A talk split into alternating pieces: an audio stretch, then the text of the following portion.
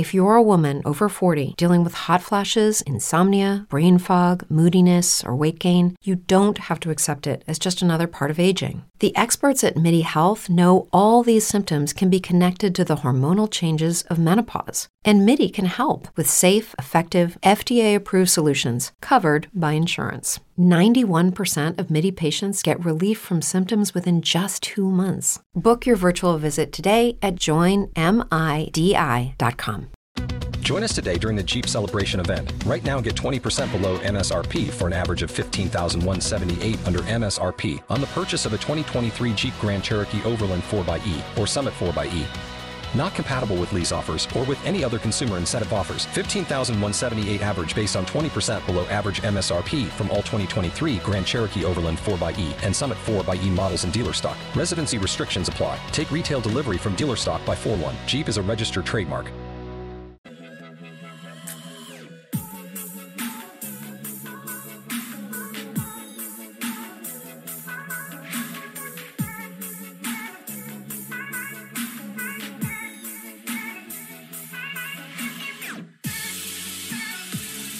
What's going on, everybody? Welcome to the Awesemo.com NFL Strategy Show. It's week two, week one in the books. Screw you, Vic Fangio, but we move on. We've got a ton of games to touch on. I'm Dave Loughran. With me, Sal Vetri and Ben Rasa, as always. I see you over there, Ben, shaking your head, nodding, or shaking your head in disgust at what we saw late last night. Yeah, I stayed up for that, which is shocking. Oh, you did it. You know, I did. I, I, you know, I'm really high on the Broncos. Um, this I'm year, not I, fan. At least he was good. he was good. They covered. I mean, that that was slightly helpful, but I, that was the theme. And we're gonna get into obviously some week one stuff. The theme to me was I, I was stunned. I know there's always some rust on coaches, on players, a lot of head scratching decisions. I hate to be that guy, but I'm gonna be that guy. Just dumb, dumb decisions out so there. So stupid. And and if your excuse is well, Gostkowski wasn't kicking well, it's it's like a 25 yarder. He still has an 85 percent chance or higher of making that field goal. It's just it's preposterous. And then you he good thing he had two timeouts left, Sal, because they we can roll them over like AT and T minutes onto his next bill. What a joke! Like, obviously, they do not roll over; they're gone. It's 17 seconds left with three timeouts and nothing to work with. Yeah, I was I was sleeping like a baby at that point, so I have zero percent clue on what you're talking about. I mean, my biggest my my my biggest my biggest week one um, frustration is D'Andre Swift not catching a pass to make me positive in the betting streets for the, the Lions like minus one and a half drops a wide open touchdown. That's my biggest frustration. That was brutal. There were there were a Very. bunch of spots that just got really ugly. Uh, but yeah, no, Gostkowski missed three field goals and an extra point, right? Yeah, I got And- all that. I saw that stuff. As they drove down the field, Vic Fangio decided not to call any timeouts. He had three timeouts left. Decided not to call any timeouts. Let ta- uh, the Titans march down to like what was it, the twelve yard line or something, Ben? Yeah, they were on the doorstep. They were on the doorstep. They kick a field goal. He let it wind down to 17 seconds left. So they had three timeouts left and 17 seconds to go 80 yards downfield. Yeah, that- Obviously, that makes didn't no work. sense. Yeah, that, that makes absolutely no sense. I can't even try and see the logic there. No, and I had logic. I had I had I had the Broncos outright, Ben. I had Ooh. Broncos money. I really thought they were winning this game. And the, the thing that pisses me off the worst, or the most, is yeah, you can talk about Gostkowski and maybe I uh, the, the Broncos should have lost more, but they were on the doorstep too, and and they tried some goofy shovel pass. Yeah, Jake that- Butt shovel pass. fourth and inches to go to get into the goal or to get into the end zone and they and they screwed it up so i don't know i was pretty frustrated with that but uh, we move on. Sal anything else from week one stand out to you? We're going to recap a lot of this throughout the show uh, just given that we're going to take a look back on week one stats and apply it to week two. But um, the, the one thing i'll throw out there and, and and you can expand on this if you'd like or you can go somewhere else with it. The timeshares in this league are just getting more and more pronounced where it's going to be difficult each week with some of these backfields to figure it out. And I have no doubt many of these coaches are going to run the hot hand approach. So if we're just looking at it like, oh, well, you know what? Last week they did this, they should do it again this week. I'm not convinced that will be the case with many of these teams at all. Yeah, I mean, my my biggest standout kind of goes hand in hand with that to an extent. It's just how much the rookies were involved on a lot of these teams, especially with not having any preseason games, no rookie camp. I mean, you had some of the running backs, J.K. Dobbins, Zach Moss, these running backs being involved, right? Jonathan Taylor. We can go down the list of all the ones, but even in the wide receivers, so many rookies were involved, a lot more than I thought they would be. I mean, you have Jalen Reagor leading his team in overall uh, routes, leading his team in overall snaps. Wasn't expecting that a lot. Hopefully, Ruggs is okay, but that's probably the biggest one uh, overall. Outside of that, would probably just be, I mean, you had individual spots like studs, wide receivers playing well. DeAndre Hopkins uh, not even missing a beat, going to a new team, new quarterback, not a lot of time. But yeah, the rookies was the biggest standout for me. For sure. And D'Andre Swift, like you mentioned, he had a chance to win the game. They went to D'Andre Swift on the final drive of the game. So, uh, yeah, big stuff. Jerry Jeudy, by the way, Ben. Catch the ball.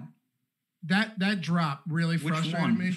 But that kid's footwork is nuts. Oh, he's going to be great. He can change direction like nothing I've seen. He's fast. He went, he planted his foot. Two defenders fell over, and then he goes just horizontally on the field, cuts forward, picks up another 15 yards. He made some really big plays but he dropped a huge one. That would have iced the game, and that would have given me the win because you know McManus at home in the altitude is not missing a 45 yard field goal. It just wasn't going to happen. No, there was just a lot of.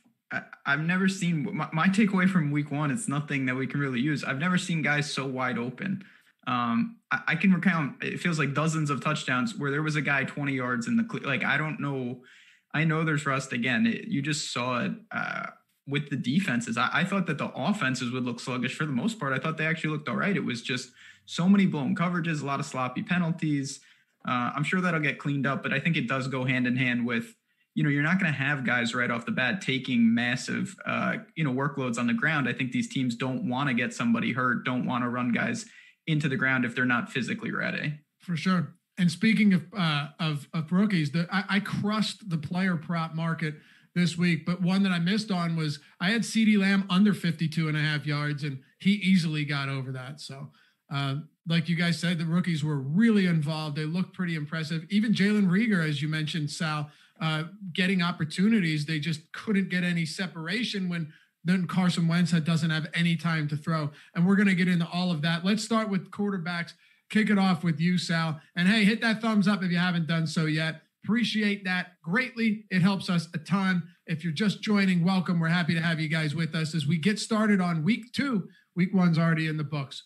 So we, we, we'll kick it off at the top of the position. Lamar Jackson, 8,200 using DraftKings pricing here just to make it uh, a little bit easier. He was, uh, you know, his typical self. He t- he completed 20 of 25, 275 yards, three touchdowns. Uh, not the same rushing upside, but he didn't really need it. Uh, and I guess Ben and I will hang our heads in shame once again. you know, I, Sal, there's something about this Cleveland team. Eventually, they're going to get everybody right. I, I, I was, I abstained from the hype. I stayed away. I was good about that. And this year, I said, I'm buying in. Fuck it, I'm buying in. Well, they look horrible once again. Lamar Jackson decimated them across four quarters. Not at any point in that game was it competitive. Yeah, I mean they looked the their offense, like if you look at the box score, it looks exactly like last year. Like uh, so, so much, sickening. so much inefficiency. Like to Odell, Landry does like okay, and it's like meh. After that, running backs don't do much. Kareem Hunt looks decent. Like it, it's the exact same thing as last year. It's and Njoku getting hurt exactly like last year again too. Yeah, exactly. Got to have a now probably a rookie filling in for him. But yeah, I, I think Lamar, as he was last week, very similar price range. Like it, it's more so for me just going to be towards cash if you have the value to find it. Yeah, I'll have a couple lineups in, in GPPs and 150s. Last week I had like only three lineups of Lamar. It was just other opportunities for stacking looked better, um, higher upside there. But yeah, if you have the salary to go find him in cash, it's it's going to be like one of the safest spots that you can go towards. It, it's insane the efficiency that keeps going. I mean, one game, but a 12% touchdown rate, 11 yards per attempt. Like it's going to have to regress. Like we're going to say that all year, but it, maybe it's just the way that he plays. He was pressured a ton in this game, like one of the highest pressure rates that he had. Uh, it was around 48%, which is the most that he's seen in his career. So I don't know if Yanda being out was all of that, trying to replace uh, Marshall Yanda, probably going to be like a Hall of Famer with a bunch of rookies on the offensive line. We'll have to keep an eye on that. But yeah, Lamar going to be trying to start cash lineups there. And if there's enough value, I'll stick with it. He's unreal right now. And, you know, I remember when Michael Vick came back from prison, his first season with the Eagles was outstanding. And then they began to to kind of identify how to slow him down on the ground. He wasn't he wasn't in his he wasn't in his prime form, but he still was good. Um, and, and I feel like with Lamar Jackson, they still haven't figured out how to contain him on the ground. And it's just opening everything up through the air. He was sacked, I think. Yeah, he was sacked two times, but it, it didn't really matter. It, it just all in all, the guy is so productive and he's such a two way threat. He's so versatile that he's completing his passes at such a high clip. Sal, you're right. He can't continue at this rate. It just, if he were to continue at this rate, he becomes the best quarterback to ever play the game, pretty much. So, yeah, that's the thing. Like, it, it's, it's so high. Like, Russell Wilson, we were like, heading just on a pedestal for how efficient he's been. And this is like two tiers above what Russell Wilson has done for a little over a year now. So I think it's going to come down, but uh, yeah, it's going to have to come from just his dual threat ability dropping. And right now, it doesn't look like that's happening. Ben, what are we thought? What, are, what are our thoughts on the other quarterbacks at the top here? I, I guess let's get through the two top top price guys, and then we'll get into the 6K range where I think it's really going to open up. Patrick Mahomes, uh, strong, efficient, solid showing in week one against the Houston team that has more holes than I identified uh, on offense prior to the season getting underway. Uh, the, the the Chargers, on the other hand, should have should have that game should have gone to overtime. Brutal missed 31 yard field goal. Joe Burrow had a decent enough game, but on the other side, the Chargers defense is still good, even without Derwin James. It's a solid secondary. The D line is good enough to keep teams honest. But Patrick Mahomes is pretty uh, is pretty expensive. I just think quarterback, and this is my opinion, is so deep this week that I can get to guys way cheaper and feel excellent about them. No doubt. We we say that a lot. Of course, uh, Sal summed it up. Like if you have the money, these guys are as safe as they come. They're going to play well. Lamar with his legs and Mahomes seemingly never has a bad game. But the problem is you can save thousands of dollars and go to guys who are clearly not as good as them, but in terms of points per dollar, they can amass totals that th- those guys almost can't even match. So uh, I usually pay down for quarterback. If I have the money, I, would love to get some of these upper tier guys. I just don't know if I'm going to pay. Uh, you have $800 difference from Mahomes to everybody else, and you have a $1,300 difference from Jackson to everyone else besides Mahomes. So uh, they're in a tier by themselves. They should be, but I'm with you, Luffy. I'll, I'll try to take savings where I can. And Ben, I've mentioned this a lot throughout the year, leading up to the season. Sorry that I, I had Davante Adams being the number one fantasy receiver on the season, and again, I'll get. We all will get plenty wrong. That's kind of how prognostication goes in football.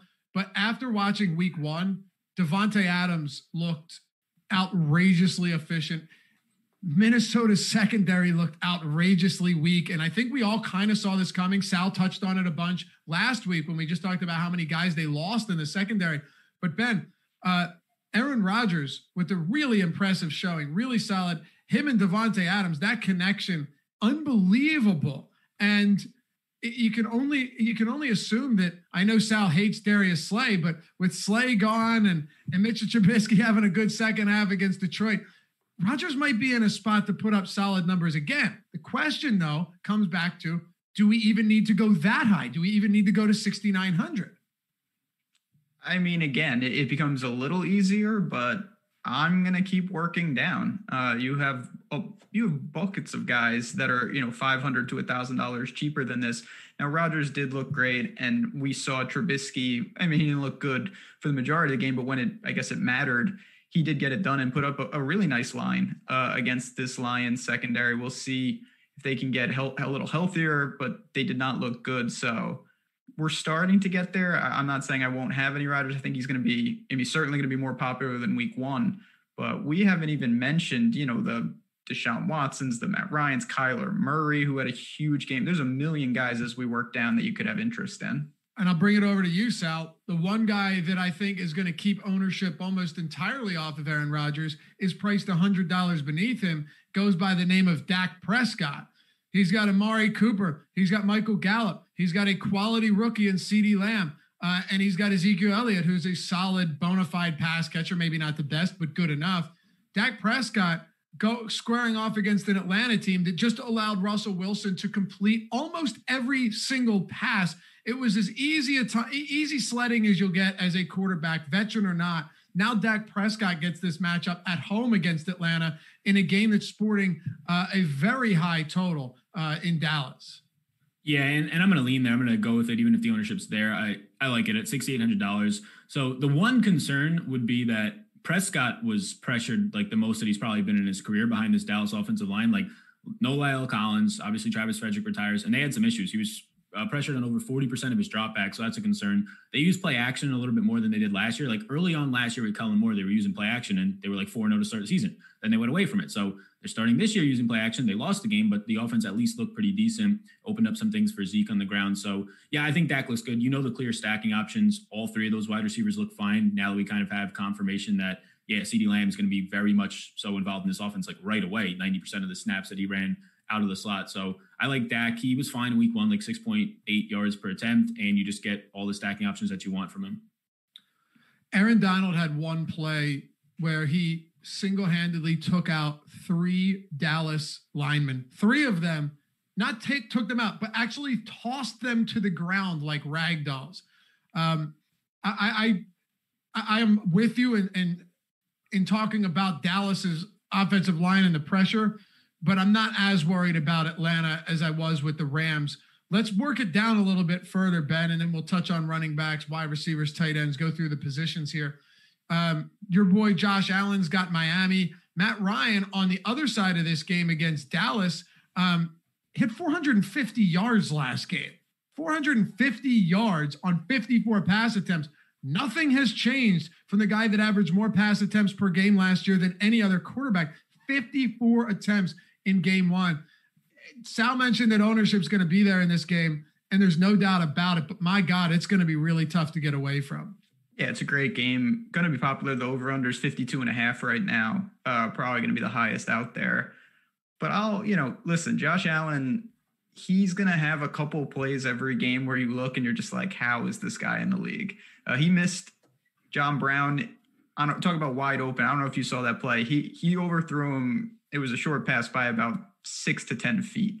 Uh, it's just unbelievable. But he's probably live for north of 10 carries again. He's going to take chances. And for fantasy purposes, give me two turnovers if he makes two giant plays on the other side. Like those aren't going to hurt you. It doesn't matter. So I will look to Josh Allen, no problem. The question that I have is Are people going to go to Kyler Murray? Uh, he looked great. Big win for the Cardinals.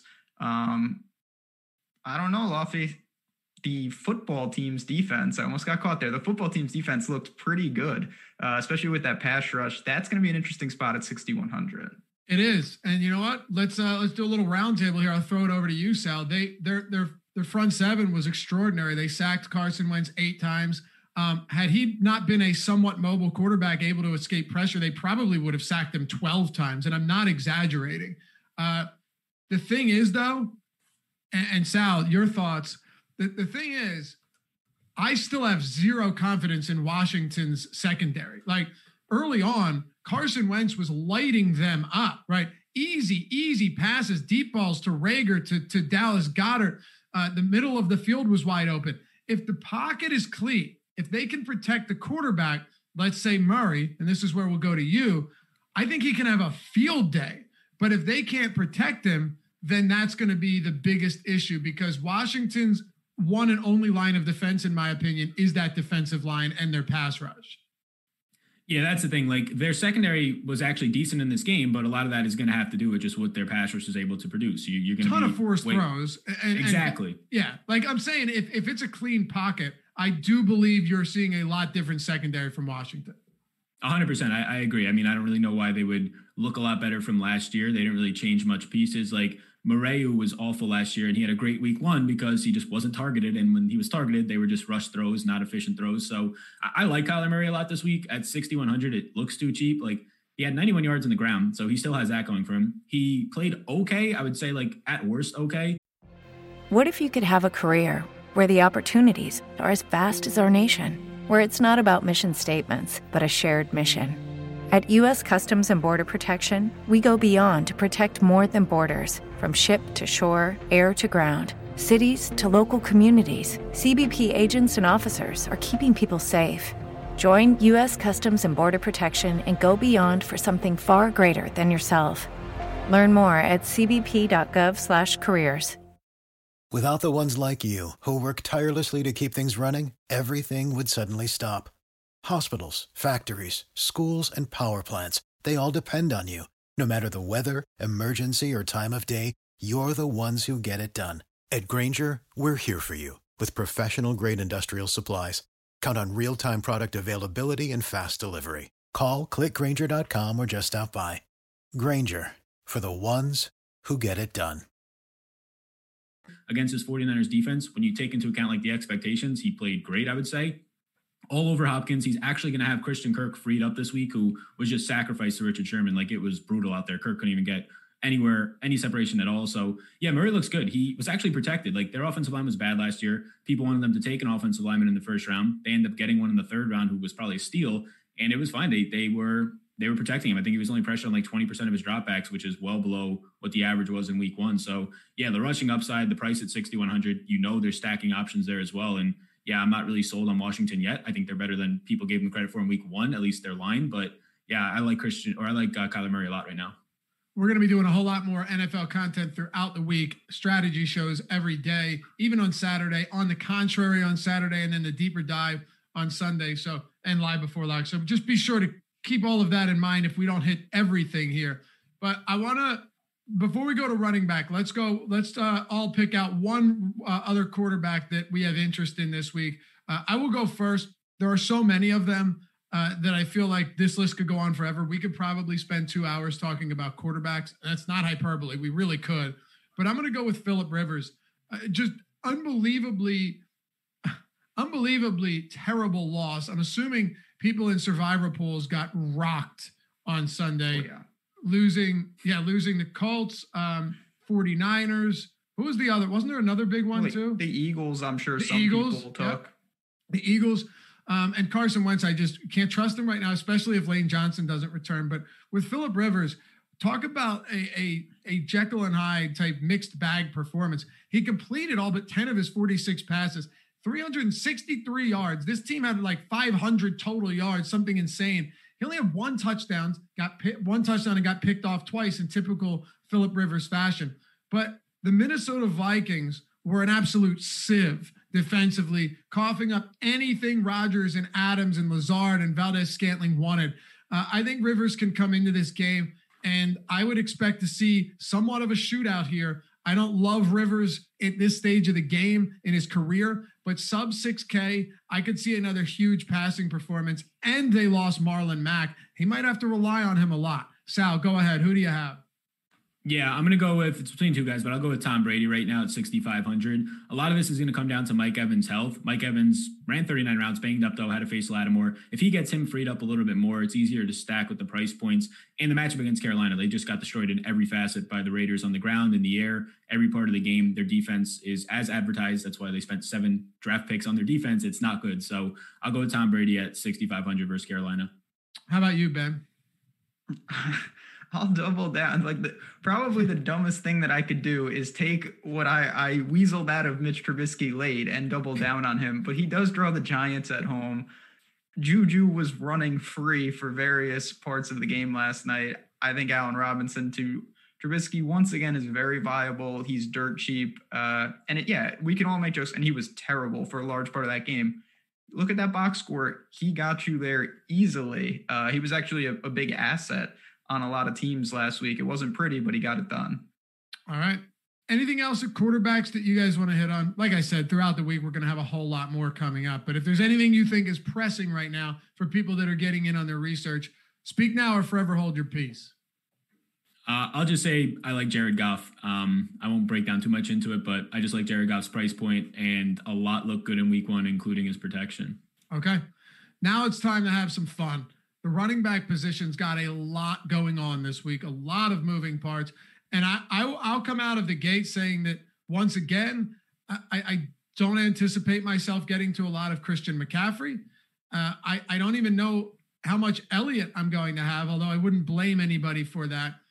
Saquon Barkley last night was incredibly underwhelming. And a lot of that was the, the, Pittsburgh defense was in the backfield by the time the ball was snapped. So I don't want to put all of that on his shoulders.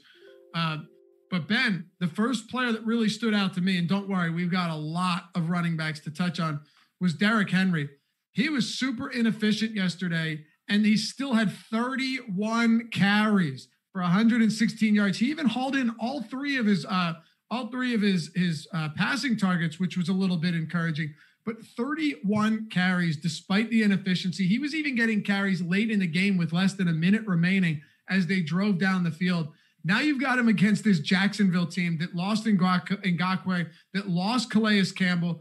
I, I don't know how, even as a non-pass catcher, I don't know how it's sub 8K. I can't fall in love with Henry this week. If he had 200 yards and three touchdowns, I honestly wouldn't be shocked. Yeah, it's listen. This guy. The great thing about him too is when you're reliant. You know, we talked about this with Josh Jacobs a little, uh, and he also upped the receiving stats. But it's like, okay, you need the game script because if they start falling behind, he could get phased out. That's not going to happen with Tennessee. Even when they're trailing, they go to him. Um, right. Um, yes. Now, if they're down 30 points, that's not going to happen though. So Henry's game, game script proof. And when you're getting the ball upwards of 30 times uh, against this front, it's a matter of time. And that's what the Titans do. You know, it's three yards, three yards, three yards. And then he breaks one. Uh, you don't know when it's going to be, but he gets there even when he doesn't get there. Uh, that sounds counterintuitive, but it's true. So he's probably my favorite running back on the slate when you factor in price. Very enticing. Plus, he won you like two hundred and fifty thousand dollars against so the Jaguars, right? Yeah. So you know, What'd you say? yeah. What'd you say? And it was against the Jaguars that game. Was it? It certainly was. Ah, all right. So we're going back to the well, and I'm riding right coattails on this one. Yeah. Sal, what do you say of these top priced guys? Yeah, I would say that the first one last week, it was tough to get McCaffrey in a lot of lineups. I had him in a good amount of GPPs, really couldn't fit him in cash. It didn't make much sense. So, I mean, you could say what you want 65 snaps out of 68 running back snaps. He's okay. But the guy that I'd probably jump to first would be Zeke if I'm going to be going there. It's neck and neck with Henry for me right now. Zeke had 26 opportunities, Henry had 34. Um, they're both going to be in fine game scripts this week, both being touchdown favorites or bigger at this point. I just like what I'm seeing right now in the matchup against Atlanta one and just overall usage everywhere. Zeke looked good. He broke five tackles. He had five evaded tackles, 66 yards after contact. He ran 28 routes, all parts of the game. He was pretty much featured in this offense. $8,200, I think it's a fair price point for him. It would have been a more difficult choice if Saquon came out last night and looked amazing. He like looked okay for what he could do, uh, but that line is just terrifying. So yeah, Zeke is the first one that stands out, probably above like that 8K or that Derrick Henry and above range for me. Man, I'm really, really fascinated by one player here in the 6,500 range, and I don't want to gloss over these other guys. So if you if you guys want to hit on them, we can do that too. But on the Tuesday show, we like to move around a little bit. Austin Ekeler, I think people are, are going to be soured on him after what we saw last time out. Only one target, which is really quite shocking. You know, there's always the concerns. Hey, a rushing quarterback in Tyrod Taylor, it's going to limit the amount of passing opportunities. Uh, not only that, though, uh, you had Joshua Kelley, who I believe got the final 12 carries over the last 24 minutes of this game. There are some concerns. However, I still have no issues getting to Ekeler. He played 68% of the snaps to begin with. And in a spot like this against the uh, the Kansas City Chiefs, they will not have the luxury of leaving Ekeler out of the passing game. I think you're going to see him a lot more involved in this spot. His price is 6500. That's very reasonable. He did also see 19 carries, which is super encouraging. Um, in a game where I don't expect them to be leading, uh, and I do expect them to be playing for, with a deficit, my anticipation or expectation is that Ekeler goes in and begins to see his opportunities tick back up as a pass catcher. So 6,500, I think you'll get lower ownership here, and I'm going to be all over it. Sal, what are we thinking in the mid range? Yeah, I'll, I'll, echo that. Ekeler, I mean, he had 20 touches. It was like the, the most hated 20 touches that a running back's ever gotten right. in his life. So uh, a little bit concerned that he wasn't in there around the goal line when Kelley was. Not sure if there's anything to that. They had some stuff in camp that they were talking about, but I said I'll say that right now I'll lean towards Kenyan Drake and, and Jonathan Taylor at the top of the 5K range. I like Drake. 18 opportunities in week one. He's going to be in the fast paced spot, 25 routes run. Everything kind of checked out in what is now going to be a better matchup than last week against the 49ers. I think he's too cheap there. I probably will put him in like groups with Kyler Murray. I'm not sure yet. But then Jonathan Taylor is like probably burying the league, but he just got announced as a starter. I think it was pretty obvious. And he came out and looked fantastic. Not sure if he's going to be as amazing in the passing game efficient wise 13 routes, six receptions, six targets, but I'd be expecting like a minimum of 15 touches with the upside of 20 plus in a matchup where you just saw Minnesota get poached in the secondary and even up front against Aaron Jones, an efficient game was given up to all the Packers running backs. So I think Taylor right now standing out as like maybe the best running back play, and I assume ownership will follow it. Do you? I, I was I was wondering about this, uh, and I guess we could ask you too, Ben. Do you think Jonathan Taylor will be the one to garner most of this ownership? Yeah, I, I think he'll garner most of the ownership, but I don't. There's something about the. I mean, I I was really heavy on Mac, and that was terribly unfortunate. That sucked. He, he had Yeah. like 60 yards when he went down too. yeah, it was just a freak freak injury. Uh, I don't know exactly what they're gonna do with Hines though. He he's a tricky guy to figure out. Uh, they seem to be comfortable throwing him in spots where I wouldn't, you know, normally I'd just peg him, oh, if they're trailing here and there, but they use him at various points that don't really fit the mold. So, although I, I definitely see the merit for Jonathan Taylor, there are other guys. There's a lot of guys in similar spots. Like Ronald Jones has that kind of a same situation I love him this. I love Um, Ronald Jones this week. like finally he's starting to show uh, that he can be a top back, and and Fournette didn't show much. I, I feel pretty comfortable that the volume will be there. I'm gonna try to save at quarterback partially so I can get uh, pretty high on running back. I didn't love a ton of value there. You know, those guys up top are, are such good players. I want to try to get two of them in a lot of lineups. You know, the way I see it with with uh, Ronald Jones is he played. is- You look at the snaps, right?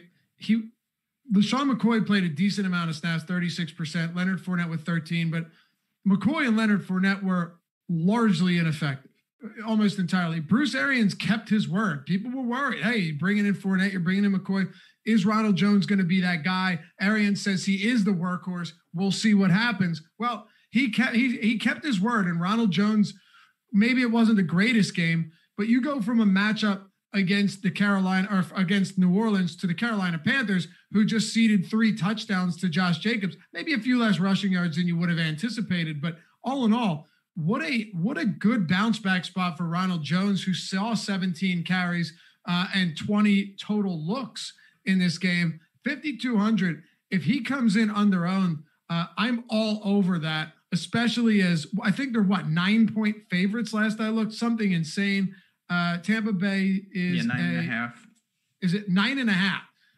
Dude, give me that all day long. I don't really agree with that line, but I still think they should be favored by a touchdown. Sal, anybody else in the 5K range you like? Yeah, I mean, there's, there's a couple of names. I'll echo like kind of just the opposite side of the Colts. I think Nyheim Hines is definitely still in play at fifty three hundred dollars for he ran twenty eight routes last week. I can't really see that going below twenty routes, even if he's not named the the quote unquote starter. Uh, and then not at five K range, but six K flat. Uh, just keep an eye on Miles Sanders' health status. Apparently, like speculations that he probably could have played if it was like a really desperate game that they needed him to play last week. They just well, didn't it run him out there. Yeah, and it, it turned out to be very important. Um, so yeah, I mean, if six thousand dollar flat Miles Sanders goes out there, tougher matchup against the Rams D line, but you know that he's going to be used in the passing game. And then Melvin Gordon, keep an eye on Philip Lindsay. Seems like he has turf toe, which if that's the case, that's like at least a month recovery, somewhere around there, two to four weeks. So Gordon, like he did last week or last night, really had all the work. I would expect it again. How much is Melvin Gordon here?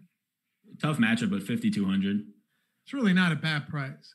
And these are some of those spots where you have to be willing to look, you have to be willing to factor ownership in really heavily. Like if Gordon was the same ownership as Ronald Jones and Jonathan Taylor, I'd want none of him at all.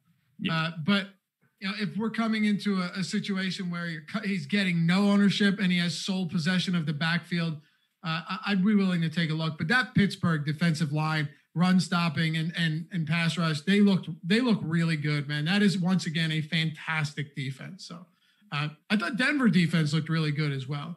Um, I was really impressed by them actually, and obviously they need to send a gift basket to Stephen Gostkowski, but that's besides the point.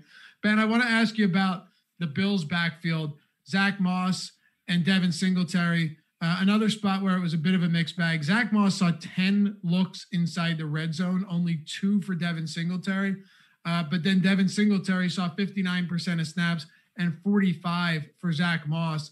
But uh, I- I'm a little bit concerned for Singletary that he had to produce everything pretty much through the air. It's tough. You know, there's just there's too many games on the, slate for me to really try. Uh, this is the classic, and we talk about this probably once a show. I'm not going to try to get it right multiple times. Like Josh Allen could run it in, they could go through the air. Maybe they do establish something on the ground. Then, even if that's true, you have a coin flip of is it Moss or Singletary? That's just too many hurdles for me to try to get through. There's a million guys right above them uh, that I feel more comfortable with. Or if you wanted to go down to the, I, don't really have a strong take on Snell um, for for the Steelers. We'll see what the deal is. I, I don't think uh, I'm going to have a massive leverage stand. I want to see how popular he is, but he's someone to consider if you're desperate, obviously. Yeah, he is. I don't like that. Derrick Henry had 116 carries, but let's not mistake that for efficiency because they bottled him up in the backfield a lot last night. I have a lot of respect for what I saw out of Denver against uh, one of the most bruising backs in the entire league. Sal, let's wrap this up with some value, guys. I just want to throw a couple names at you, see where you're standing. Uh, Cam Akers had opportunities, but it doesn't look great when Malcolm Brown's running all over Dallas and you are getting bottled up at every turn. Uh, Benny Snell, Ben just mentioned. Uh, another one would be James Robinson, who actually had 62 yards on 16 carries. Not efficient, but he did actually get the uh, the bell cow type status. Peyton Barber, super inefficient, but he was the preferred option in the backfield there. Uh, just throwing all these names at you of cheap guys that we can talk about because there are a lot of them. It's just so many of them got a lot of work and did virtually nothing with it below this 5K range. Yeah, exactly. And I don't think they're in great spots. Like Robinson is the one who workload wise stands out, but like a 16 implied team total, 10 point underdogs in this spot, and he only ran 11 routes. So he's very one dimensional and touchdown dependent, which I'm not willing to go down there. Uh, one name that I'll call out for just GPPs is he only he's minimum price now at running back. Tevin Coleman, they have three running backs, so I don't really want to play them. If I want to play one, it's usually the cheapest one. And now he's the cheapest. He only played six snaps because of what they're saying is now the air quality there. He almost missed the game. So McKinnon looked good, so it doesn't really help uh, Coleman, but he's minimum price 4K.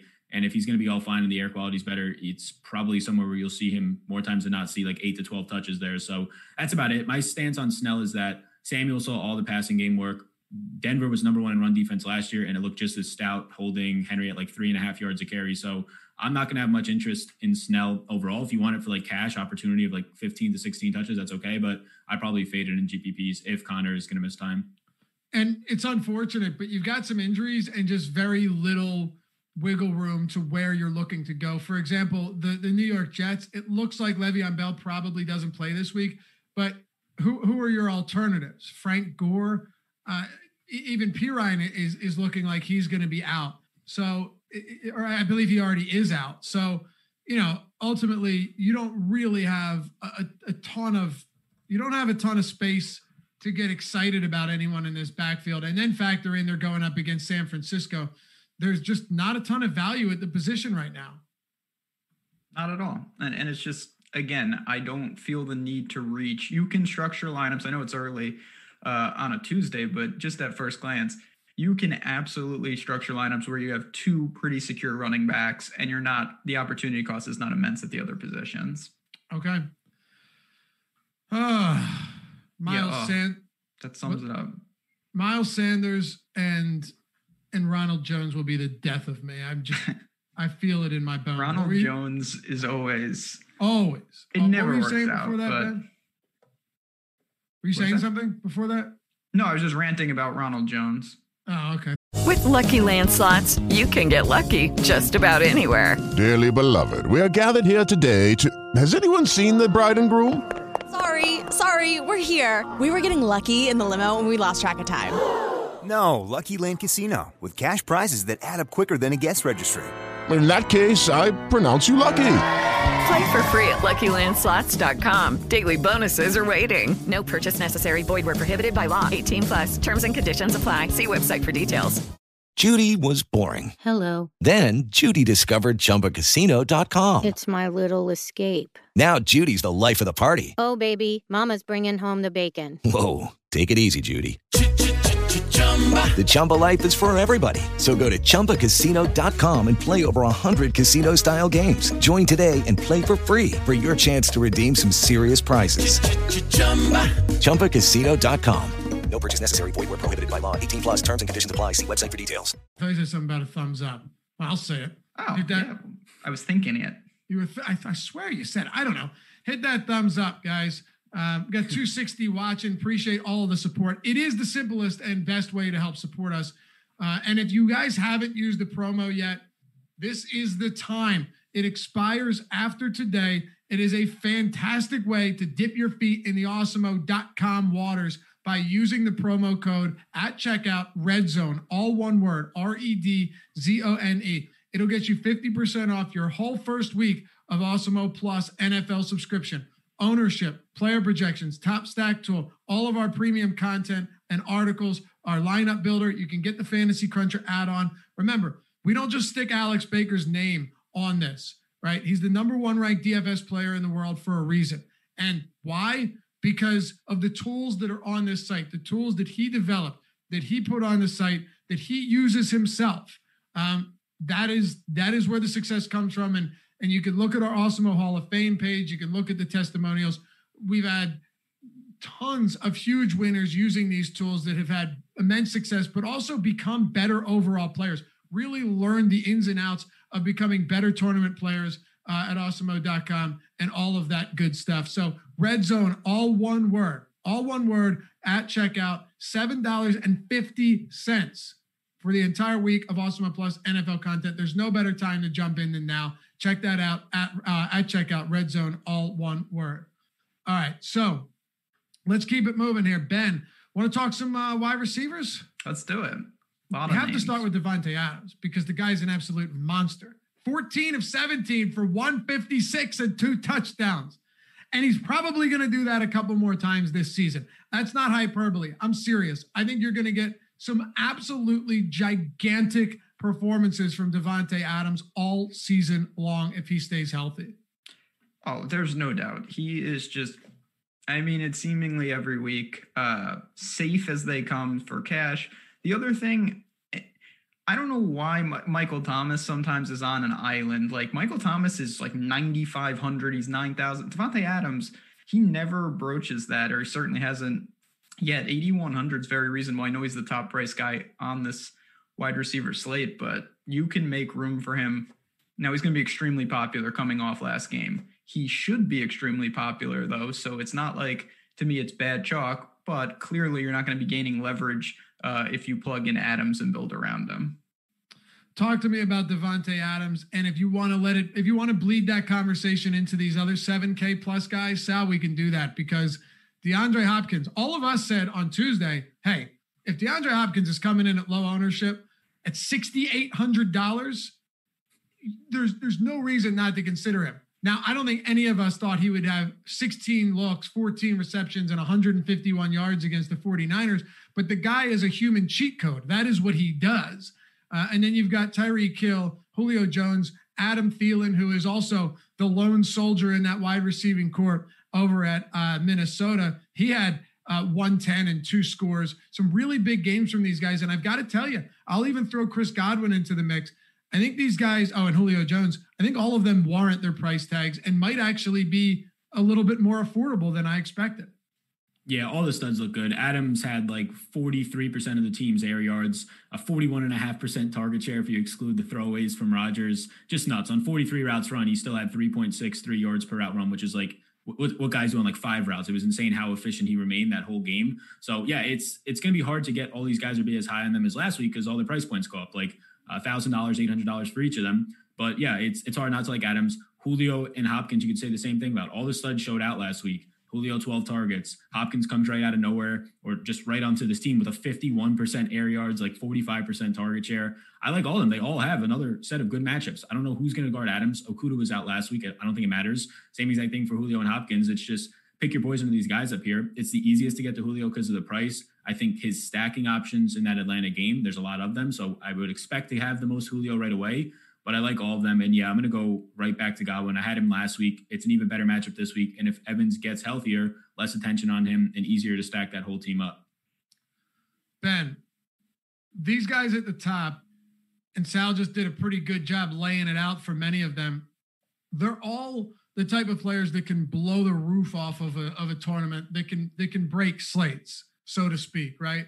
Uh, Chris Godwin, I love him with Brady this year. He's a yards after the catch guy. He's he's going to be, in my opinion, I think he will be the primary target, not Scotty Miller. I don't know, call me crazy. Uh, Julio Jones and Calvin Ridley are probably the the the most dynamic quarterback or wide receiver tandem in the league. There's there's going to be a lot of decisions to make uh, in this range, even in the like even even if you were to work down to Ridley at 6800 and a couple of these other guys, but from 6800 and up, there are a lot of decisions to make. Oh, there's a ton of decisions to make. The one thing I find interesting though, uh, and and Sal t- touched upon this, almost all these guys got you there. They certainly didn't hurt you uh, if you rostered them last week. Like Michael Thomas is not on the slate. He was the big bust. So I feel like people are going to be pretty incentivized to go right back. Ownership should flatten, but the guy I want to point out, and I'm he's probably my least favorite, but I think he's going to be the least favorite for the field. It's Tyreek Hill, who if there's a guy who can break a slate, uh, it is him. He wasn't on the slate, of course, because they played on Thursday. He was pretty quiet. If all these other guys suck up all the ownership and Ty- Tyreek Hill is like 7%, something very low, that is a spot to attack because we know that he has as high of upside as anybody, especially at low ownership. I so badly want to disagree with you on this, but it's it's difficult to. He could take the top off any defense, even if they're as good as the Chargers. So, uh, yeah, he's. I don't know, Sal. The way I see it is, I'd be shocked if Hill wasn't way less, way lower owned than than Adams and Hopkins and Julio, probably Thielen and Godwin and even Ridley too. I think of all of them, he'll be the lowest owned. Maybe I'm wrong though. Maybe people still love going there because of the upside. Yeah, I think he'll probably be the lowest owned just looking at it on first look, but they're all so close in price, like a $200 difference to the next guy that it might just be like across the board. It's like a, a 10 to 15% owned on all of them, and you're not really gaining too much leverage from like a, a straight out fade if you just want them as like a one off. I really like Adams. I really like Hopkins.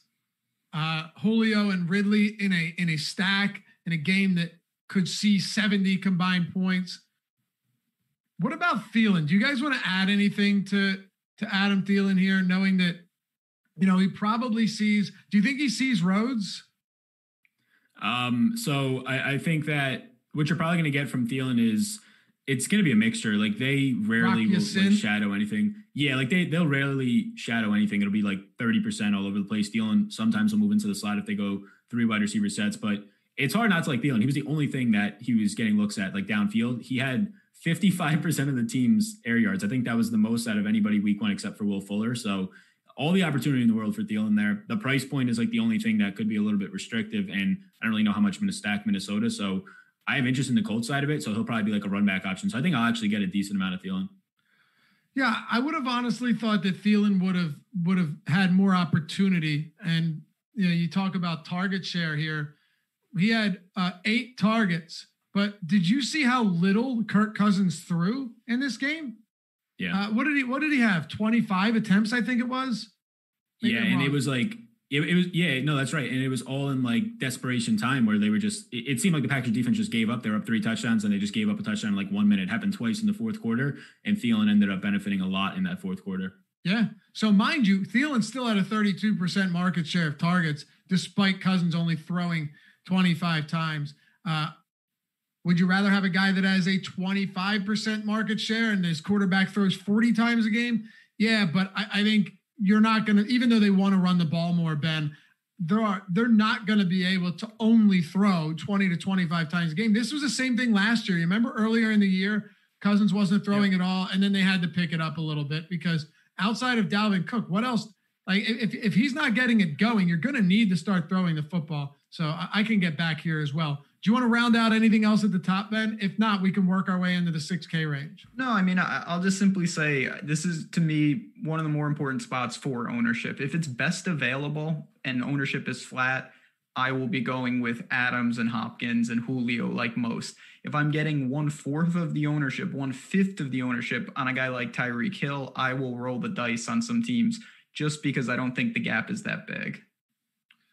Steven says Laffy's boy Ridley had a strong game. Yes, he did. Steven, I can't tell you how much content I did on him this this offseason just as a breakout guy. It's not like I was where other people weren't. anybody that's paid attention to what he's been able to do through his first two seasons should know that the breakout was on its way. I said the same thing about Noah Fant yesterday. I think Noah Fant's going to have a huge year eh, in Denver. There's just a few of those guys that you see it coming. Sal, let's talk 6K guys. This is always where it gets kind of fun. Kenny Golladay, uh, if he plays with uh, can can shed that nagging hamstring injury, he's down at 6200. Will Fuller, very difficult matchup. Does he have the speed to beat this Baltimore team? Is it worth it? Mm, probably not. Amari Cooper, I think, is one of the most overrated fantasy players in the world, but he's also pretty cheap. Uh, I'm a big Michael Gallup guy as well, and my assumption is that these guys at their prices are are too inexpensive and are going to get a ton of opportunity or a ton of ownership. But uh, through and through, even if we took it from like fifty five hundred dollars and up, there's a lot to talk about here for sure. Yeah, definitely a lot to talk about. Like right at that 64 $6,300 price range, there's like six receivers and they all look pretty appealing to me. I think Evans is probably going to be the one I get the most ownership towards if we can just get a little bit more confidence about his health. He played a full role last week. I, am assuming the injury limited him some, but Marshon Lattimore just shuts that guy down every time. Like he held him last year to a goose egg. He held him this week to like one catch, although limited, but he ran 39 routes. So yeah, Evans at $6,400. That's just, I mean, that could be arguably $1,000 too cheap if he was healthy last week. And now maybe the best matchup that he'll see all season long against the Panthers. So I'm going to like Evans. There's a bunch of guys right there at that price point. I currently have in, as with like a check mark to play or at least try and get into stacks, something along those lines. And Allen Robinson, DJ Moore, Robert Woods is going to be the big one. Robert Woods was the number one wide receiver in uh, yards per reception last week. He had like 15 yards per reception. If you watch any of the Sunday night game, literally like the first two minutes, they were just designing plays on the first drive for him left and right. Um, and yeah, the offensive line gave Goff time. They ran a ton of play action. Everything looked good from the game plan in week one. And I think he's going to have a fine spot this week, nothing that I'll shy away from. So I think Woods at 6,400 and Evans at 6,400, I like. And then we start to get to in that 5K range, some of the Colts guys, and that's where T.Y. Hilton pops up in a really good matchup. We just saw and talked about Minnesota, how bad they were. I don't know how they improve after one week. Yeah, that that is the biggest thing of, on, my mind, too. I don't know how they improve. Um, ben, what else are we seeing here in the mid range? Yeah, the, again, the, the wide receiver is so deep this week. There's a bunch of guys at similar price points. It's just about – really small margins, whether it's ownership, where it's stacking. Uh, you know, guys like Amari and, and Gallup, they get a huge boost because of the game environment. Whereas then you have guys like, to me, Allen Robinson. Uh, you know, I, I think he might be a little lower owned just because he's one of the few big time receivers that didn't play great last week. Uh, it was more Anthony Miller, especially late. So I'll look to these same guys. Fuller would be the really aggressive pivot. I think that's a little much. Uh, Luffy, you've spoken at length. I mean, Odell did absolutely nothing last week against this. T- the Ravens are just disgrace. good. Um, not saying that they can't have success over the top, but it feels like an unnecessary risk given that it's not just a simple pivot. He has to beat like five guys ahead of him. And I, I seriously doubt that one of those uh, more obvious guys doesn't get going and get out there. Yes, I'm with you. It's also time for us to talk about these these Eagles pass catchers. Uh, uh here's why. I think Carson Wentz is going to be the highest ceiling, lowest floor quarterback in the league this year. I think you are going to, and and by the I sorry, I mean the I, the difference between his floor and ceiling is going to be, and obviously I'm exaggerating a little bit, but it's going to be astronomical. So if you look at this last game, DeSean Jackson um, was targeted on deep balls. Uh, where is it? Where is it? Where is it? He was targeted on deep balls four times Jalen Reagor was targeted two times on deep balls. Point being is that Carson Wentz attempted eight deep attempts, and that's with the entire offensive line banged up. You have to consider only eight deep attempts with that line and so much pressure and no time to work. Sal, my my guess is that when Lane Johnson returns and they find ways to fix this offensive lineup a little bit, what's going to happen is you are going to see Carson Wentz taking shot after shot after shot. And some days he's not going to connect. But on those days where he is, like the first half of the Washington game, you're going to get some huge, huge games. Even Dallas Goedert was targeted uh, downfield on a couple of these as well. Uh, I just, I'm really fascinated by this offense. There are going to be weeks where it's very bad, and I think there are going to be weeks where it's very good.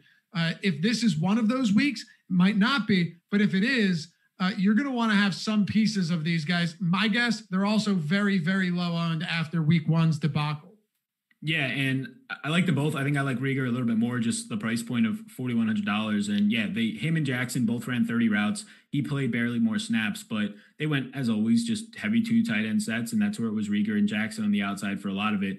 It's hard not to like them. Like a 26 and a half point opening total right now uh, for a team total. They're favorites in this one. So everything seen last week was how bad the line was. I'm expecting the line to be healthier by next week. I mean, if we don't have any news on that, then that's one thing because this Rams defensive line brought pressure. They were top five in week one with pressure rate. Um, but yeah, I'm I'm going to operate as if the line's going to be healthier. And like you mentioned, just deep passes, you're going to get more of those. You're probably going to get just more overall targets for these receivers in general because of just the fact that nothing was opening up downfield. So yeah, right now Reagor's on my list um, at forty one hundred dollars. If you want to stack the Eagles, I'm, I'm fine doing that. Just track the offensive line stuff, but everything from what Vegas is saying is be confident in the Eagles this week when the public is not. It looks like a really good edge spot. All right. What are you doing with uh, some of the value options, Ben?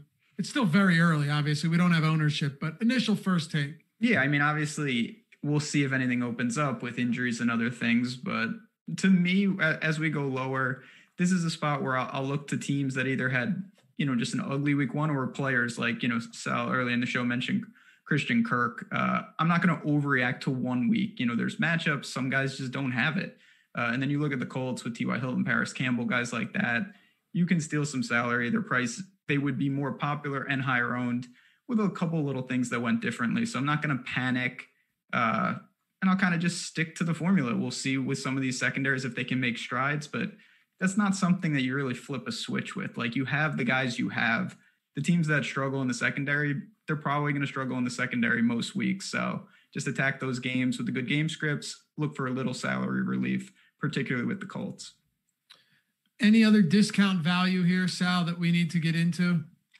Yeah, um, Parris Campbell, I, I, like a lot at 4,500. He kind of operated as Philip Rivers' number one. It was like an instant connection, nine targets in the slot, looked very good, played 95% of his snaps out of the Does slot. Does that worry you about T.Y. Hilton?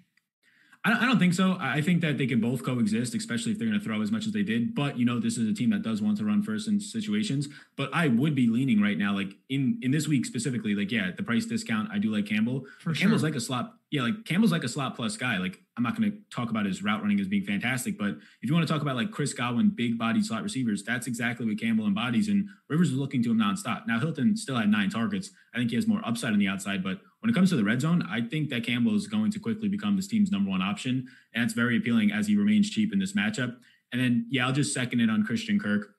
He's going to go from probably the worst matchup that he's had in his career against Richard Sherman and just being sacrificed there to a lot better of a spot this week. I think it was like a week before the season. Um, like Calvin Ridley was like so many, like you were all over him, so many people's darlings just for the season. I, I try to stir up some trouble and just say, I can't wait for Christian Kirk to outproduce Calvin Ridley this year. I don't see the difference between the two players. Stop amount, it. Slow start. Yeah. I mean, I, I mean, yeah, it was, uh, it was a bold take, and I don't even know if I believed it myself. But I like Kirk a lot. Um, I, I, really do see the comparisons between the two player situations, but really I do things better. But the amount of people that bookmark that tweet, and in the fourth quarter of this first game, hello, it is Ryan, and we could all use an extra bright spot in our day, couldn't we? Just to make up for things like sitting in traffic, doing the dishes, counting your steps, you know, all the mundane stuff. That is why I'm such a big fan of Chumba Casino. Chumba Casino has all your favorite social casino style games that you can play for free anytime, anywhere with daily bonuses. That should brighten your day a little. Actually, a lot. So sign up now at ChumbaCasino.com. That's ChumbaCasino.com. No purchase necessary. VGW. Void were prohibited by law. See terms and conditions. 18 plus. Just put a, put a comment back on that one. So now, now I'm really rooting for Kirk. But no, I actually like the situation. Stacking options. He's cheap and he might be the player number one in the league that nobody wants to play right now. That's First of all, real- I'm a I'm a Christian Kirk truther. I I really really like Christian Kirk, and I expect him to have a, a, a very solid campaign. Another year for Kyler Murray, uh, Kliff Kingsbury with the second year coaching under his belt. There, there's a lot to like here for sure. I just like Calvin Ridley a lot more, but you know what, Sal? Yeah, would be the craziest thing. Um, so okay, okay. Let me ask you this what would you be satisfied with at the end of the year for Christian Kirk? Yard, uh, receptions, yards, touchdowns. Um, satisfied with, I, I think probably somewhere around like a hundred. I mean, over a hundred targets. I'd be satisfied with that. Probably around like 110, 115 yardage. right around like 900, 950, pushing a thousand, and touchdowns right around five to six. That's what I would feel really good about. Like he was drafted wide receiver 40 overall when Ridley was going like wide receiver 16. So I think that was the big thing I was hitting on. But the situations are a lot like an alpha receiver in front of you, really high powered offense that are going to throw a lot, and two studs. I think Ridley right now in his career is better, but I think they're a lot closer than that like 25 difference from at least season long perspectives. Okay. Fair enough. Ben, do you want to uh, get to anybody else from a value standpoint? Because I'm going to throw one more out there. If you guys hit on it already, my apologies. Trying to read this chat and uh, follow along with both. Anthony Miller is interesting to me. Uh, I'm I'm just yeah. not convinced that the the New York Giants. There were some some real issues there yesterday. Uh, I, I, thought they would be improved in the secondary. Bradberry was quiet. Uh, and then you had Julio Jones, or I'm sorry, uh, Juju Smith Schuster, the happiest man in the world to have Roethlisberger back. Once Roethlisberger shook off that rust, dusted himself off in the second half, they really owned that game. So um, I, I did like what I saw from Anthony Miller. By the way, Allen Robinson was targeted on five times downfield. Five times, sorry, 20 plus yards downfield. That's a lot. Five times, 20 plus yards downfield. Only had one catch for 22 yards but his deep percentage was 56%. So 56% of his targets were 22 or 20 plus yards downfield. Uh, I was happy to see that. Anthony Miller uh, was targeted three times downfield, uh, 20 plus yards. So half of his targets were were deep balls as well. And those are things I like to see. I like the ceiling. I like the that upside, Ben. In tournaments, I'm willing to go with the boom or bust approach. No doubt. And listen, this is where week two always presents that opportunity. Like if Allen Robinson would have caught a couple extra deep balls, it'd be a totally different conversation. But when you really think about it, is he more likely to catch them this week if he caught them last week? To me, the answer is no. Um, but the ownership would be up, the price would be up, and things like that are where I'm not going to overreact just to one week. Uh, and I, I I watched that Bears game intently. I had a lot of positions on it he had a massive opportunity. And if he sees that every week, I will gladly buy, uh, particularly in this matchup against the Giants. I'm sorry, did you say Miller or Robinson? Miller? I, I was talking about Robinson, but it's the same okay. concept with Miller. Miller was fortunate enough to cash in late in the game uh, last week, but both of them, if they're going to see those type of opportunities, the floors are going to be low, but the ceilings, they will have some big weeks uh, despite Trubisky at quarterback. Some good and bad about Miller too, Sal. Uh, the the the good, the really good is that he was he uh, averaged 3.45 yards per route run yesterday. That was one of the highest on the week, or sorry, Sunday. But he also only ran 22 routes, so that's definitely something I would want to see uh, come up if if we're going to have the the confidence that he can you know have 10 target games from time to time. Uh, how many, and Robinson ran 36, so that's one thing I'd like to see improve. But the upside's there. Yeah, something I found weird. I don't know if it's going to stay the same. Like Miller mainly runs out of the slot. They put Jimmy Graham in the slot a lot, and Miller wasn't on the field. So that's not great. If they keep doing that, it makes it makes no sense from a coaching perspective unless they thought they had a matchup. But Graham played like 15 snaps out of the slot, and Miller just came off the field on like half of those. Yeah, that sucked.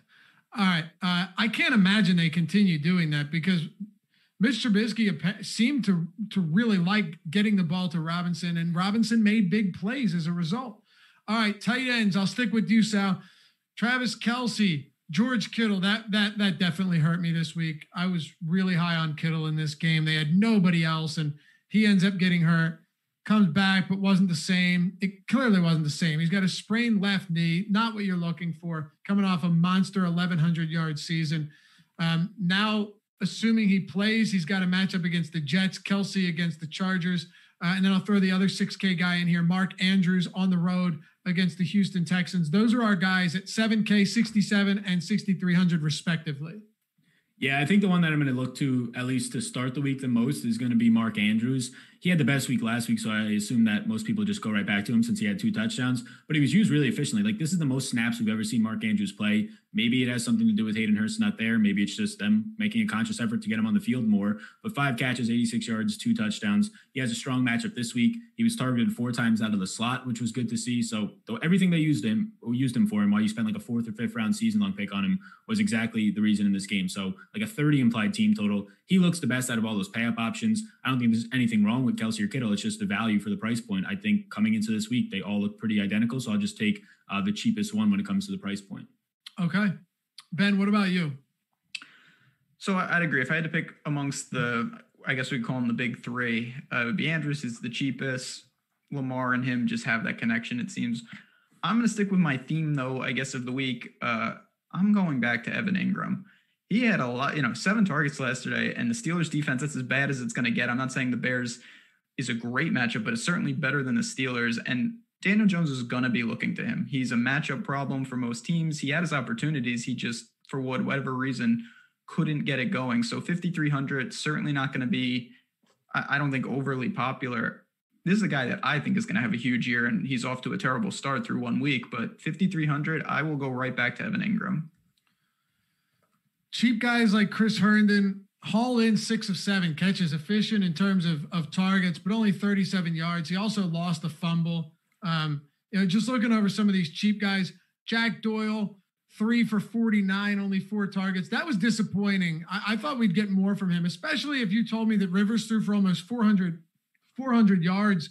Uh, I would definitely think you'd be getting more out of him there, but it wasn't the case. Just to go over this list, Sal, someone like Rob Gronkowski, man, he did. He was he was largely underutilized and and really didn't put any had, had nothing to show for it. Uh, as a matter of fact, if you look at his snap counts for the for the uh, Tampa Bay Buccaneers in this game, which got out of spiraled out of control pretty quickly, Gronk did play 77%. Howard played 53%. They were on the field a lot together. Brate was on there for 10% as well. Um, and then Noah Fant's got a very difficult matchup against Pittsburgh. If you just go up and down this list, there's a lot uh, and the value. But let's let's sit in this. Uh, the guys I haven't touched on yet. Let's sit in this range from like 4,500 up to up to 56 where the threshold is Ertz then to, to Andrews. Is there anybody we like in here? Yeah, I like Hayden Hurst a lot. He was kind of the flop leg, or this week would be a flop leg play. A lot of people were on him. Didn't do much when everybody else in his offense was going up, off around him. But I think a lot of that can probably be credited. Like he ran all the routes, 45 routes. He was the only tight end targeted more than once downfield on any offense last week from 20 plus yards. And I think a lot can be credited to matchups against Bobby Wagner and Jamal Adams compared to the rest of Seattle secondary, which is so, so outside of Griffin. And that's exactly what Atlanta did. They attacked everywhere else. So $4,600, the price really doesn't change that much. They put him in the slot 27 times, which is very good to see. It's almost elite numbers for a tight end in his first week. So yeah, I'm going to go right back to Hurst at $4,600 and then probably up all the way to Zach Ertz. I think a lot of people Goedert, Goedert showed out. I think a lot of people might take that as a way to get away from Ertz, but everything he did was fine. The way that they used him, he just didn't pick up any of the yards or receptions after really like the first quarter. So three catches, 18 yards and a touchdown. Um, he ended up having a drop in the game, but that didn't really influence much. He was still used as he normally is. I don't see any reason to why he had one bad half to just run away from him. So Goedert and Ertz were on the field a lot. Like the 12 personnel they ran was almost not every single play, but 85% of snaps for Ertz, 79% for Dallas Goedert, Ben. These guys shared the field a ton in this game. Uh, and Goedert, as a matter of fact, was targeted nine times, had that score, had a pretty big game. Meanwhile, on the uh, uh, opposite him, you had Zach Ertz with uh, with seven targets, so 16 total targets between your tight ends, playing almost all of the snaps. It's a very weird offense you've got going on right now in Philly. It's definitely unique, and yeah, I mean, Ertz is someone who's live, no matter who's on the slate, to be the top tight end. He he's we've seen it time and time again. Found the end zone, but just didn't do much. But the Eagles didn't do much as a whole. Um, similar to last week, I'll let kind of how I build dictate where I go. There are guys in the 3K range all the way up to the top guys that I feel pretty comfortable with. So I'm not going to force in a range, unlike some of these others, particularly running back, where I see a huge drop off. Like, I, I think you can punt tight end, no problem. I think you can pay up for the big names, no problem. Sal, I'll throw one more at you. We'll go around the, the table and, and we'll, we'll close it out with one final pick here at tight end opinions will change throughout the week. You know, more research, more injury news, you know, more stuff will surface. But this is always a good start to kind of get us going and put us in a, put us all in the right direction because we're working through our own thoughts on this as well with so much fresh data coming off of week one. Jonnu Smith was was pretty effective, and that was against a really good uh, Denver defense and Denver secondary. I, I think uh, looking at at his opportunities, knowing that uh, Tannehill didn't have massive passing volume, and he generally isn't going to. But 43 is a lot for Tannehill. Uh, for Tannehill, I would usually never expect to see something that high. Jonnu Smith was targeted in the red zone. He's 4,200. He's got the Jacksonville Jaguars. Uh, if he goes completely on their own, that's somebody that I'll probably be willing to look towards. But I do want to temper expectations because I don't anticipate another 40 plus pass attempts from Tan uh, from Ryan Tannehill. Who do you have? Last one here, Sal. Yeah, I'll, I'll just say I like Jonnu, 20% target share. It, it looked really good. I would say the one guy that is probably going to be a cash candidate as the week goes on and just overall, Logan Thomas was used in like yep. a ridiculous way for the Redskins. 26% oh. Sound the alarm. He there said Redskins. Oh, oh man. Oh, there it is. I thought it would be me. I, I, think I think I've said that thing like 30 times already. That's on me. I'm sorry need, about that. Yeah, we need to get a siren for when, that would be a, a horn. Yeah. Uh-uh. There's need a Jordan, yeah. figure out a way to get a horn together so whenever somebody says Redskins, we can shame them live. Yeah, it's like a little rubber band test on your arm. It'll yes, exactly. exactly. We'll, we'll, we'll, just block it from our memory completely. Exactly. Little tasers hooked up.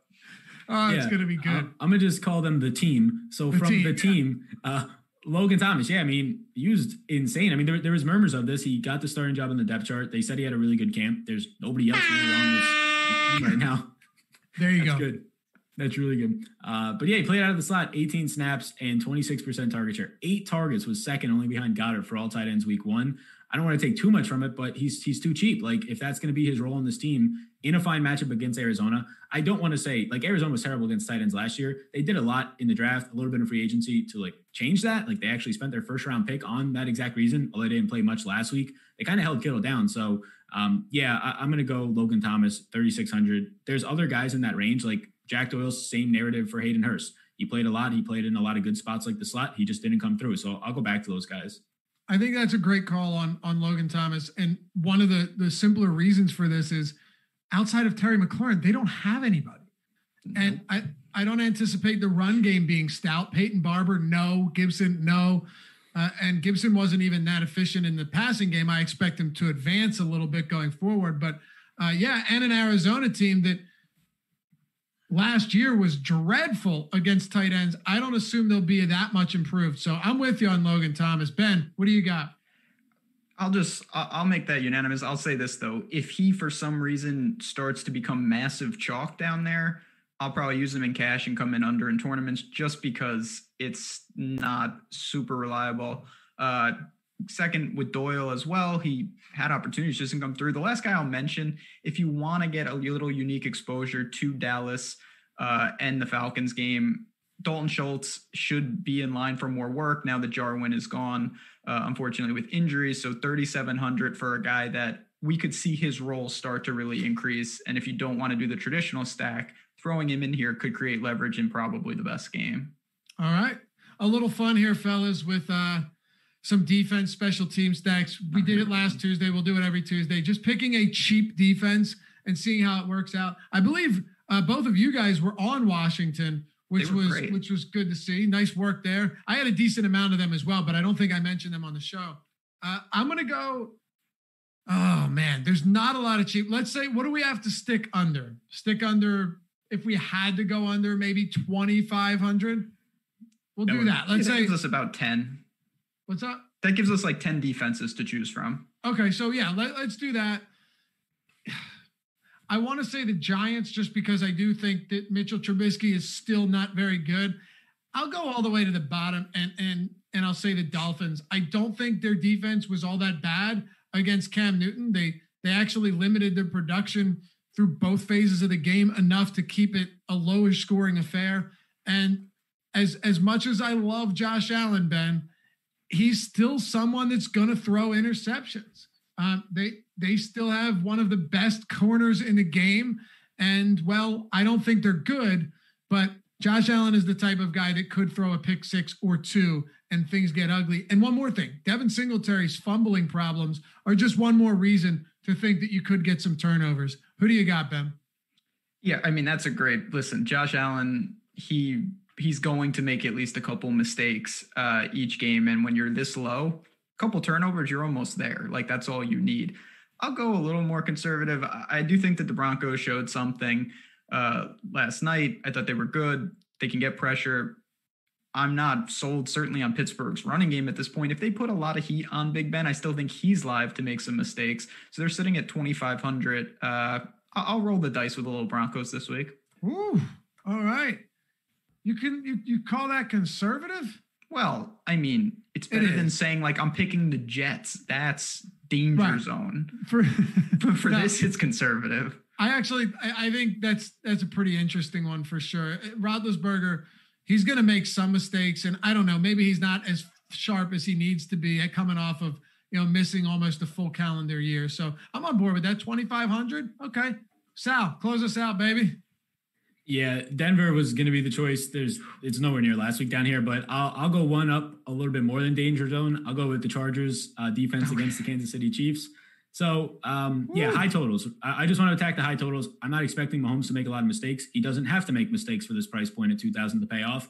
Uh, they are after week one, they were the top five in pressure rate as a unit on defense. They're stacked everywhere in terms of cornerbacks. I think they could make life difficult for Mahomes. I don't think it's going to be that difficult overall, but yeah, you don't need a pick six to get this thing to pay off. So I'll target the pressure rate like we did last week with Washington at the minimum price. I love it. Great stuff as always, fellas. Guys, thanks for hanging out with us. We love doing this every day of the week, especially this morning on a wonderful Tuesday. Got a few days to go before Thursday night football. Josh Engelman will be putting out his showdown videos. They're really awesome. Be sure to check those out. Um, and well, you know what? I'll leave it there. We got the NBA Live Before Lock show coming up, MLB Live Before Lock show coming up throughout the day, and the PGA Strategy show. Ben, you're on at 2:30. We got everything today. Hit that thumbs up on your way out the door. We appreciate you guys. And remember, last day to use the promo code REDZONE, half off your NFL Awesemo Plus weekly pass. Everything included, $7.50. Today's the last day to do it. Jump in, jump in now, and come say what's up in premium Slack chat after you do. Peace.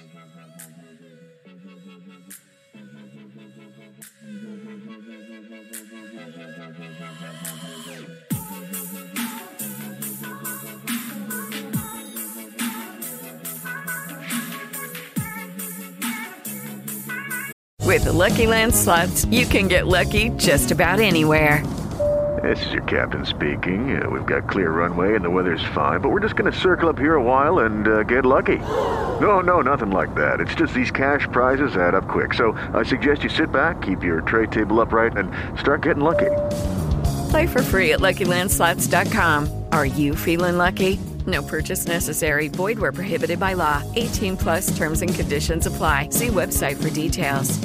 Hello, it is Ryan, and we could all use an extra bright spot in our day, couldn't we? Just to make up for things like sitting in traffic, doing the dishes, counting your steps, you know, all the mundane stuff. That is why I'm such a big fan of Chumba Casino. Chumba Casino has all your favorite social casino style games that you can play for free anytime, anywhere with daily bonuses. That should brighten your day a little. Actually, a lot. So sign up now at chumbacasino.com. That's chumbacasino.com. No purchase necessary. Group. Void were prohibited by law. See terms and conditions. 18 plus.